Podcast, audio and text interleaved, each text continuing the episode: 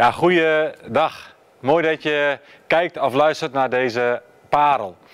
En ehm, ik ga vandaag, eh, zoals ik dat al vaker heb gedaan in de parels, eh, stilstaan bij een psalm. Als ik, als ik één ding over zou mogen doen eh, in mijn christenleven, ja, dan was ik veel eerder eigenlijk begonnen met mezelf verdiepen. En ik zou bijna willen zeggen verlustigen in de psalmen. Want wat een fantastisch en wat een rijk boek is dat. Het gebedenboek van de Bijbel. Uh, ik zie daar zoveel in als, als ik nou ja, ooit nog eens naar een onbewoond eiland zou moeten gaan in mijn eentje. En ik zou maar één Bijbelboek mogen meenemen. Ja, dan zou het echt het psalmenboek zijn. Er zit zoveel eh, messiaans in, ook weer in de psalm van vandaag. Zoveel Jezus in de psalmen. Uh, zoveel, het hele leven komt voorbij. Alles wat als je maar kunt ervaren, kunt voelen bijna in het leven. Alle emoties die er zijn. Je krijgt woorden in de psalmen. Heel vaak nog op een diepere manier dan ik, dan ik zelf woorden kan vinden. En dat vind ik machtig mooi, dat vind ik rijk. Ook weer vandaag. We gaan uh, psalm 16 lezen. Een psalm van David. En, en daarna lopen we daar gewoon doorheen. Dan lezen we een stil gebed van David. Behoed mij, God, behoed mij. Bij u schuil ik. Ik zeg tot de Heer, u bent mijn Heer, mijn geluk.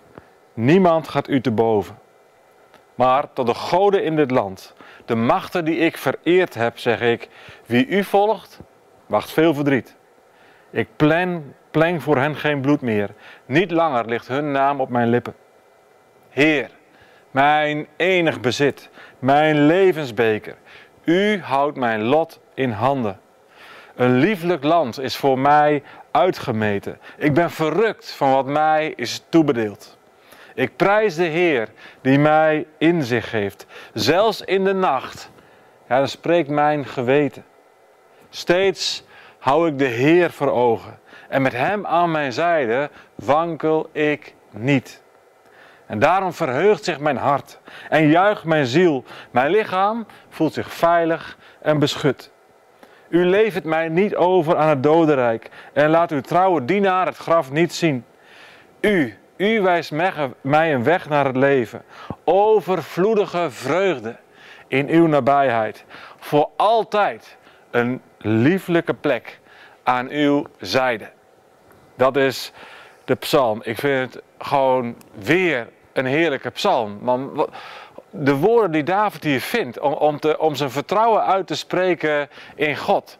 Uh, uh, wat hij ziet, wat hij gelooft, wat hij zijn vertrouwen opstelt. Maar, maar ook het hele grote perspectief in de psalm. Man, het zijn maar elf versen. Maar ik vind het zo rijk om, om daarbij stil te staan.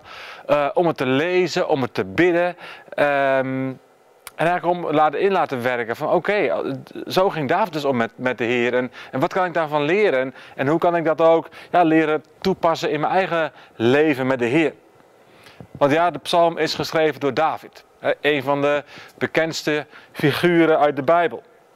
En het mooie van David vind ik dat hij altijd God zocht. Of het nou supergoed met hem ging in zijn koningschap, op de toppen van de berg. Uh, zelfs voordat hij Goliath uh, verslaat. Je, ziet in alles, hij leeft dicht bij God. Uh, uh, en tegelijkertijd, ook als het slecht ging, ook, al, ook hier, waarschijnlijk was hij op de vlucht. Ehm, en heel veel vaker in zijn leven is hij op de vlucht. maar ook dan is het wel iemand die God zoekt. Op het moment dat hij de fout was ingegaan, op het moment dat hij leven op rolletjes liep. En, en ja, dat is de reden Waarom uiteindelijk de, de Bijbel zegt, ja maar David, dat was een man naar Gods hart. Waarom? Omdat hij altijd God zocht. Als het goed ging, als het slecht ging. Als hij heel dicht leefde bij God en heel puur was. Eh, eh en ook als hij er een zootje van maakte. Um, God zag zijn hart aan. En niet zozeer zijn fouten.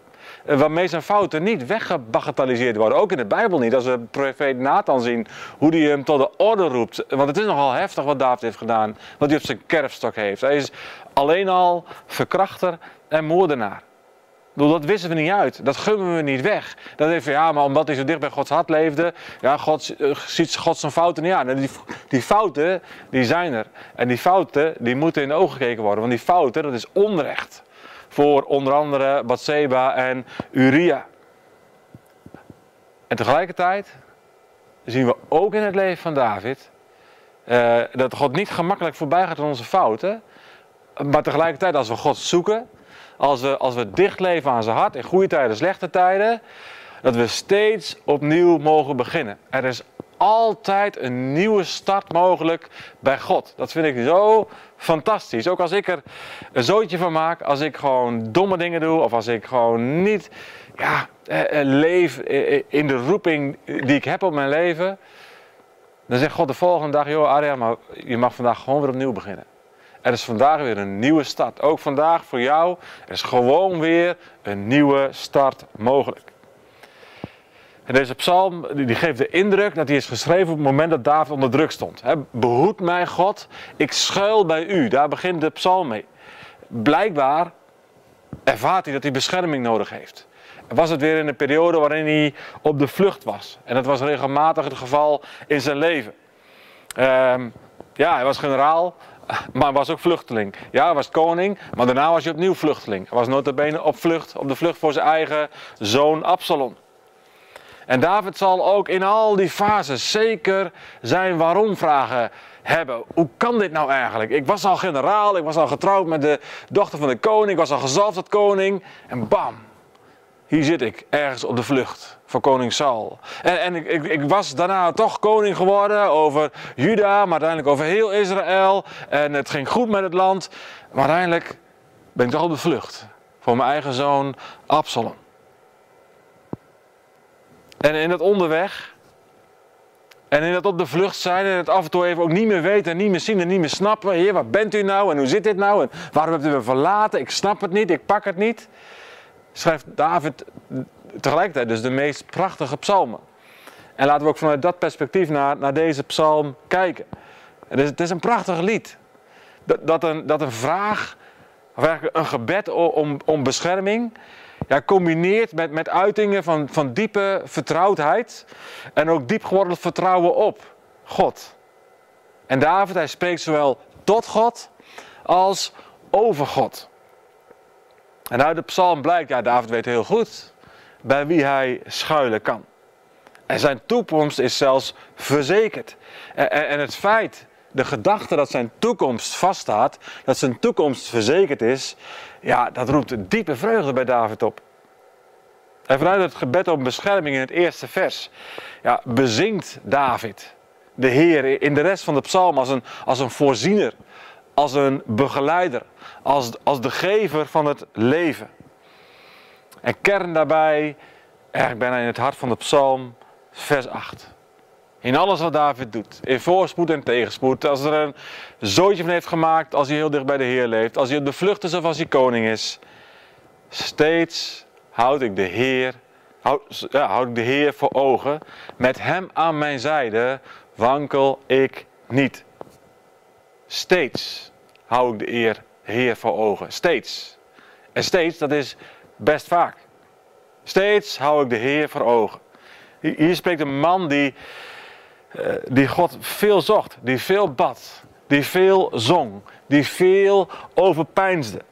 En wat er ook gebeurde en hoe de druk in zijn leven ook soms echt kon toenemen. Eh, of hoe geweldig het ook in andere fases van zijn leven liep.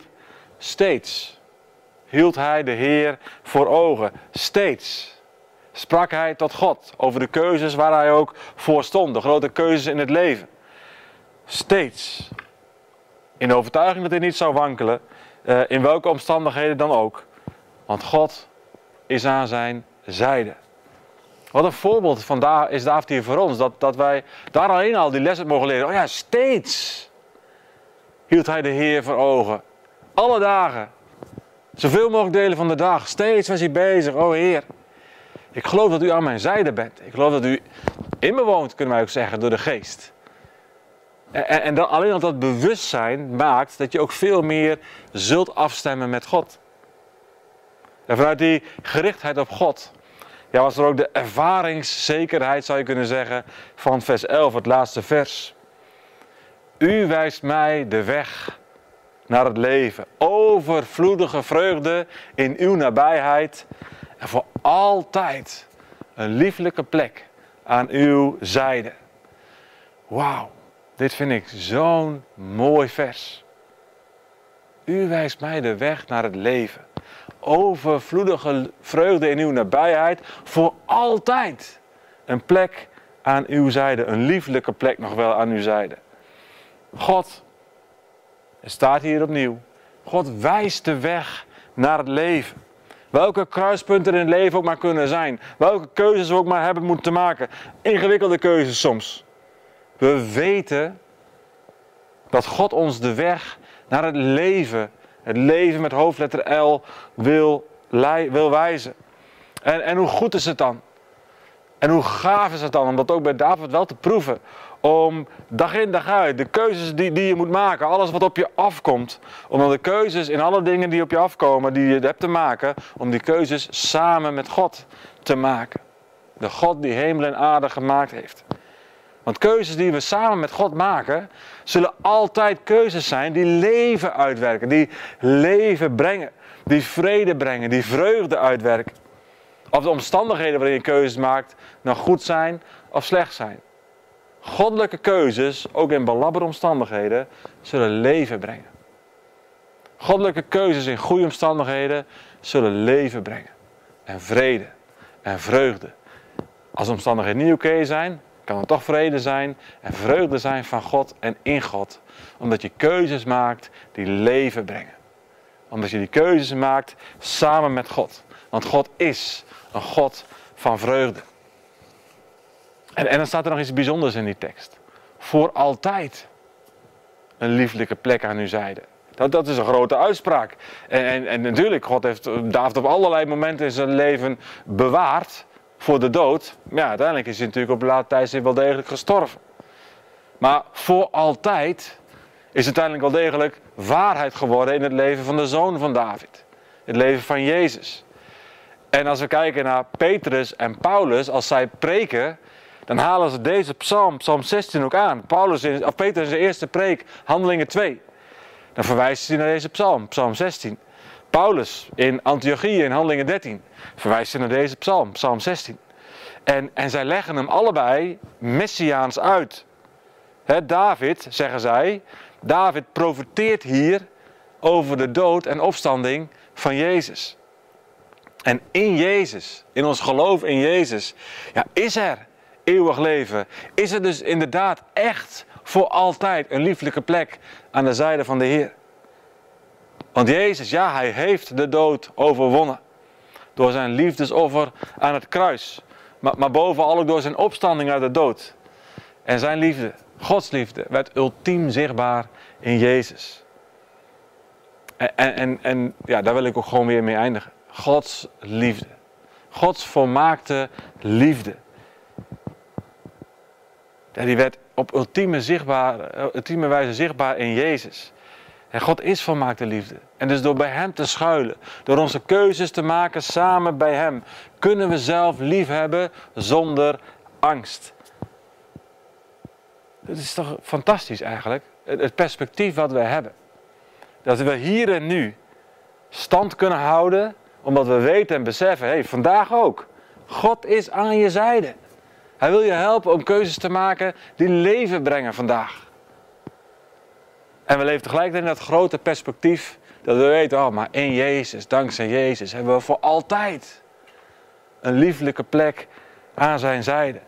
En die liefde die wij ontvangen, die zo groot is, die volmaakt is, die mogen wij steeds opnieuw doorgeven.